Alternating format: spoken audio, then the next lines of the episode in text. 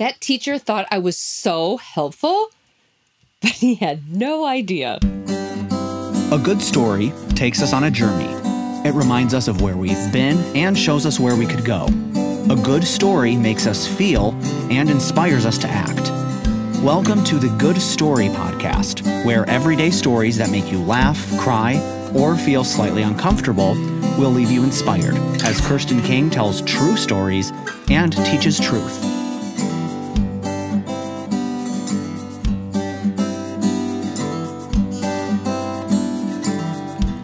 I was reading in 1 Corinthians 4 the other day and came across the following verses. From 1 Corinthians 4, I'm going to read verses 1 through 5.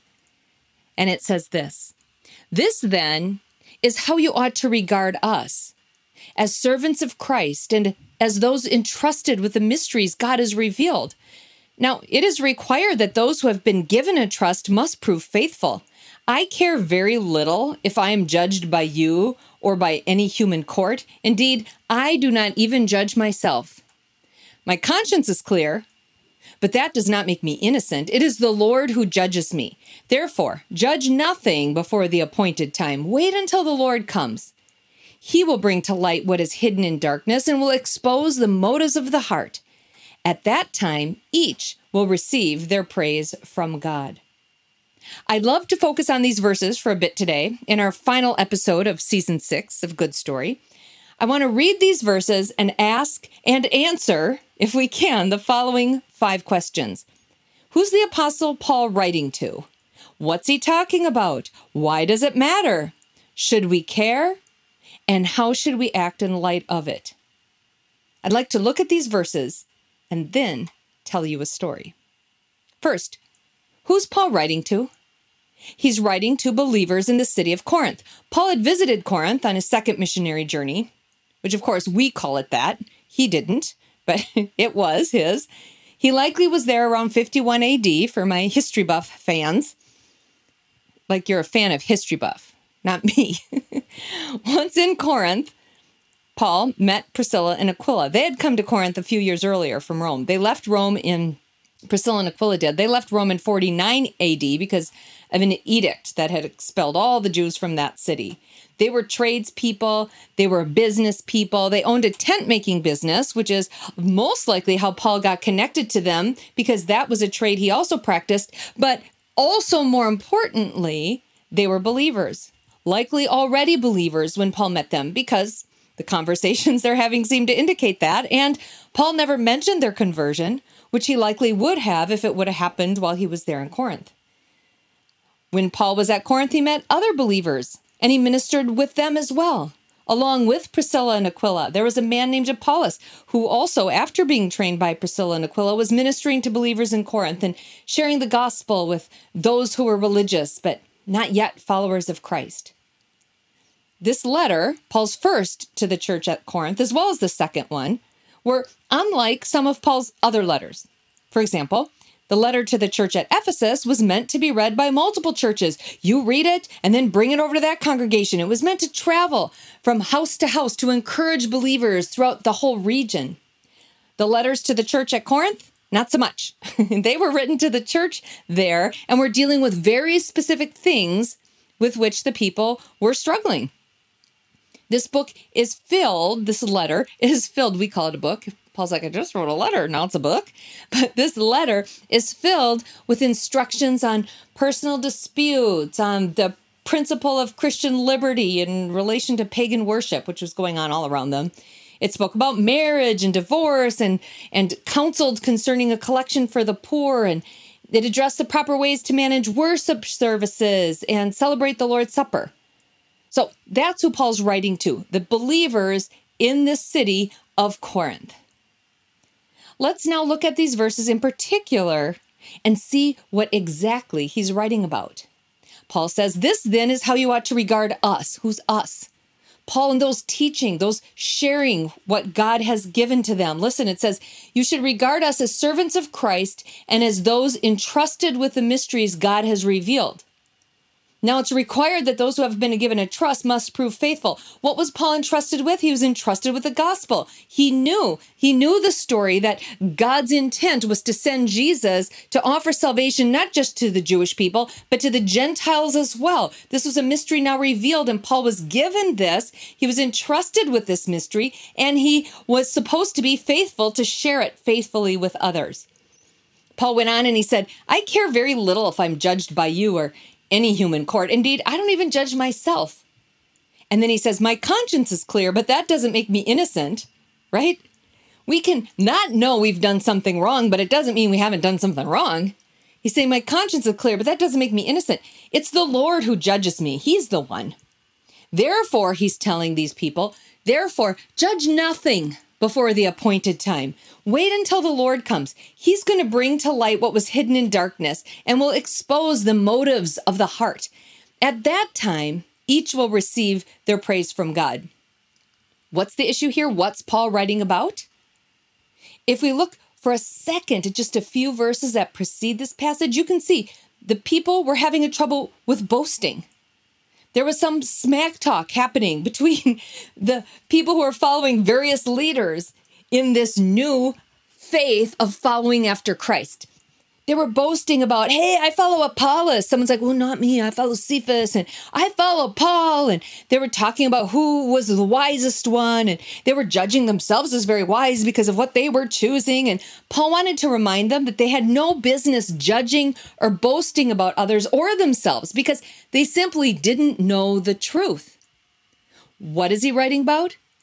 He's writing about how the people should look at their spiritual leaders, not with a critical spirit deciding who's the best one, who's the wisest one, who's doing it right, who's deserving of praise, or who should be disregarded and seen as incompetent, because the people simply cannot tell. Don't waste your time on categorizing others as you are unable to do so. Instead, Paul gave them an alternative point of view, which answers our third question why does it matter? Paul tells us why. It matters because when you judge or boast, you don't know the facts and you can't judge accurately. It isn't your job. Instead of boasting or being critical about the leaders, like, I'm such an Apollo follower, he's so wise.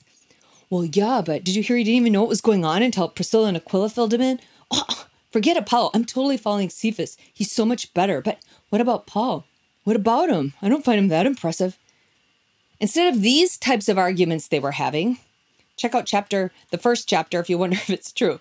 Instead of these arguments they were having, they needed to stop that. And instead, Paul offered them that alternative view leaders as servants of Christ, those who come humbly, being entrusted with the gospel to explain and share these mysteries that God entrusted to them. If they did so, not only would the inaccurate judging stop, but unity could start. Paul knew this. I also love what he says in verse 3. I care very little if I'm judged by you or by any human court. Indeed, I don't even judge myself.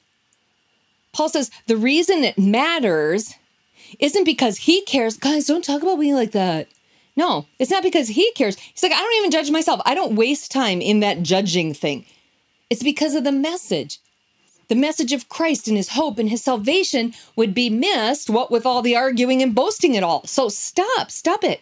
Don't judge before the appointed time because you don't know the truth. Wait, what? Somebody might think there's an appointed time? Well, when is that time? I'll be sure I'm there on time. That person will probably show up late. Not me. When is the appointed time? Paul answers that too. The appointed time is when the Lord comes because he's the judge. he will bring to light what was hidden in darkness and will expose what? The motives of the heart. At that time, each will receive their praise from God. This is how Paul lives. The next question we ask ourselves is Should we care? Yes, in fact, we should.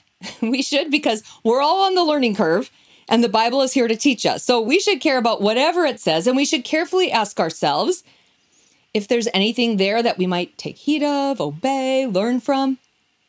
Which brings us to our final question How should we act? In light of this verse, we're not in Corinth. We've never met Paul, Cephas, Apollo, Priscilla, or Aquila for that matter. We don't even make tents. We don't know what's going on. But what truth is timeless here? There is an appointed time for judgment, and the Lord will expose the motives of the heart, and each will receive their praise from God. I totally want to repeat that. That's the timeless truth. There is an appointed time for judgment, and the Lord will expose the motives of the heart, and each will receive their praise from God. Which reminds me of a story. When I was in junior high, I loved substitute teacher days. Not everybody did, but I felt giddy the moment I heard one of the regular teachers was out for the day. Again, before I tell this story, I do not fancy myself a good example in it, nor do I recommend my behavior. What I do recommend is the lesson from it. Okay? Just making that clear. Looking back, I can't remember who told me that a regular art teacher was gone for the day, but what I do remember was that I had plenty of time to think about a plan. I had heard about it early in the day. Hey, we have a sub in art. Art was one of my final classes, so during English and math and lunch, and while I walked through the halls, my mind was racing. I wanted to think of something great, not the usual, not the sit on the tack, not, okay, guys, I'm gonna cough. I'm gonna cough twice, and then the third time I'll go like, uh, uh, and when the third cough should come, I need everybody to slam your book on the floor and watch the teacher jump. We did that one frequently. Actually, one time I altered the plan a little bit and I said, okay, we're gonna do the three cough book slam thing. But then I went and told everybody else not to do it, except for one girl who never got in trouble. So when the time came, I was like, okay, ready? I'm thinking, and I start the cough. and at the third time, she picks her book up and slams it on the ground, and all of us sat there. And she got in trouble and had to sit out in the hall, and she felt horrible. And I felt kind of bad too. She was a friend of mine, actually. Or we'd say at a certain time, everybody break your pencil and then get up and go over and have to sharpen your pencil at the same time. So mostly it was like a coordinated effort with the whole class. And that was kind of fun to think about. But this day, I had a different idea. I had all day to think about it, and I knew I needed an accomplice. And I knew exactly the person who would do it. Next to me sat a guy whose name was Tim we sat next to each other just because of the way the alphabet landed. We were sitting alphabetically. There was four to a table. I don't remember what art project we were working on, but I remember grabbing Tim in the hall before he walked into art and I said, "Tim, I have an idea." And I told him the idea and he was completely up for it. So, I got so excited. We walked into the class and we sat down. Tim sat down he put his hood on and he tied it really tight. I grabbed a big piece of paper, not the like eight and a half by 11, not the 11 by 17, but the big kind of pieces of white construction paper that they used to have on the back table, at least in our art class in junior high. So I set one on there. I handed him a crayon. And then I went up to the substitute teacher and I said, Hi, I'm not sure if our teacher told you about Timmy, but I'd be more than happy to make sure he has paper and crayons. And he looked at me and he looked at his notes and he's like, no. And I said, well, here's the thing if Timmy doesn't have paper and crayons to draw, he ooh, gets really violent and starts like throwing things and running around the classroom and stuff like that. But he's allowed to be in our class, but I'll make sure that he has all the stuff if you want me to. And he was so appreciative. He said, Oh, that would be great. Thank you. So the class started, and Timmy had a stack of papers and he had some crayons and he was drawing, and he was drawing, and he stayed in character the whole time. As the paper stack kind of got a little bit lower and a little bit lower, I'd raise my hand really quick and I'd say to the teacher, Is it okay if I go up and grab more papers? And he would, Oh, yes, yes, yes, yes. So I'd jump up and I'd grab papers and I'd come back to save the day and I'd give them to Timmy and I'd pat him on the back and I'm like, Good job, Timmy. And so I'd give him more and he would draw and he'd smile at me and he drew and he drew. And we did this for the entire art class. The end of class came. We threw the papers away. We, had broken some crayons, so we, we threw those away. And then we walked out of the class. We walked down the hall so that we wouldn't be heard. And we busted out laughing. I'm like, nothing can top that one. That was so funny. And we were high fiving ourselves and we thought it was great. Excuse me. Get a little choked up thinking about that. We thought that it was great. Then the next day came And we didn't have the same substitute teacher, which is probably good. It would have been hard, probably, for Timmy to keep this up for too long. We went through the whole day, got to my art class, sat down in my seat. And before class started, my teacher said, um, Excuse me, Kirsten, could I just see you for a second? I'm like, Sure. So I went up, stood by his desk, and he said, Yeah, could you please explain to me this note? I'm just going through the notes from the sub, and can you explain this one to me? The student Kirsten was so helpful with Timmy. She should be commended. oh, I looked at him and I was like, well, and at that moment I thought I could lie or I could tell the truth. And I thought, you know what? I'm just telling him the truth. So I told him, well, I had an idea, and here was my idea. And Timmy was up for it. And so we did it. We didn't hurt anybody or we didn't do anything, but this is what we did. And we did it the entire whole class time. So that's why he thought I was so helpful. My teacher looked looked at me like he was trying not to smile, but I could tell he kind of wanted to. But he was like, "You you cannot do that again." I said, "Nope, I won't. Don't worry, I won't." And I walked back to my seat and I sat down.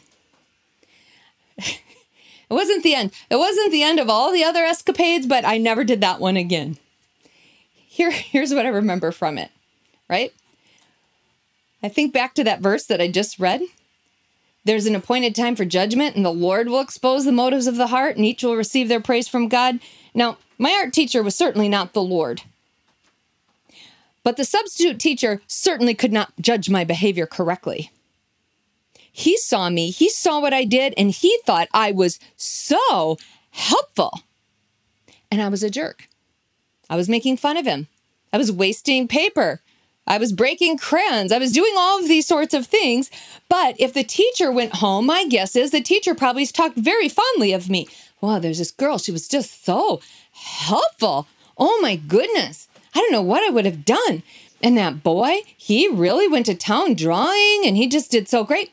He didn't know the truth. He did not know the motive of my heart. There was an appointed time for judgment, and it happened the next day when the motive of my heart had been exposed. At that point, I did not receive praise. Absolutely not. What's our takeaway here? What's our takeaway? What has God entrusted us with? God entrusted Paul with the mysteries of the gospel. And he was going around preaching and sharing those mysteries. And he would go from place to place to place to place. And some people would say, This is great. Thank you, Paul. We've never heard anything like this. He goes some places and people would say, He is just preaching because he wants some attention. He would go to other places and he preach and they say, Oh, he's a heretic. Kill him. Everywhere Paul went, there were some different responses. And what does Paul say? I'm not going to worry about who's judging me. I'm not even going to judge myself. I'm going to allow the Lord to do that at the appointed time. Friend, God has given you gifts, He's given you talents, He's entrusted you with the truth of the gospel. You know Jesus. Use whatever God has given you. Don't worry about what this person is saying and what this person is saying and what that person thinks and what that other person thinks. There's going to be an appointed time when we stand before God. He knows the motives of our hearts and he can judge us. And the flip side of that coin is what? Check the motives of your heart. Why are we doing what we are doing? We should be doing everything. Like Paul said, I've become all things to all people so that what? The gospel can be preached. What do we want? We want our words. We want our lives. We want our attitudes. We want our hearts. We want the motives of our hearts, even if it can't be seen. We want that all to be pleasing in God's sight. The psalmist even wrote that. Oh Lord, may the meditation of my heart be pleasing in your sight. God is the one who can judge. It gives us great freedom to live knowing that He is the one. He is the one who knows. He is the one who sees. He is the one who calls us to be obedient, and He is the one who enables us and empowers us to do the work He has set before us. Don't judge others. You can't know. What might look good to you might not be so great. And what might look, hmm, hmm, you might not know the full story. There's an appointed time. Let God do that work, and you be faithful with yours. Thank you, Jesus. Thank you that you know us, that you love us, that you empower us. In your name we pray. Amen.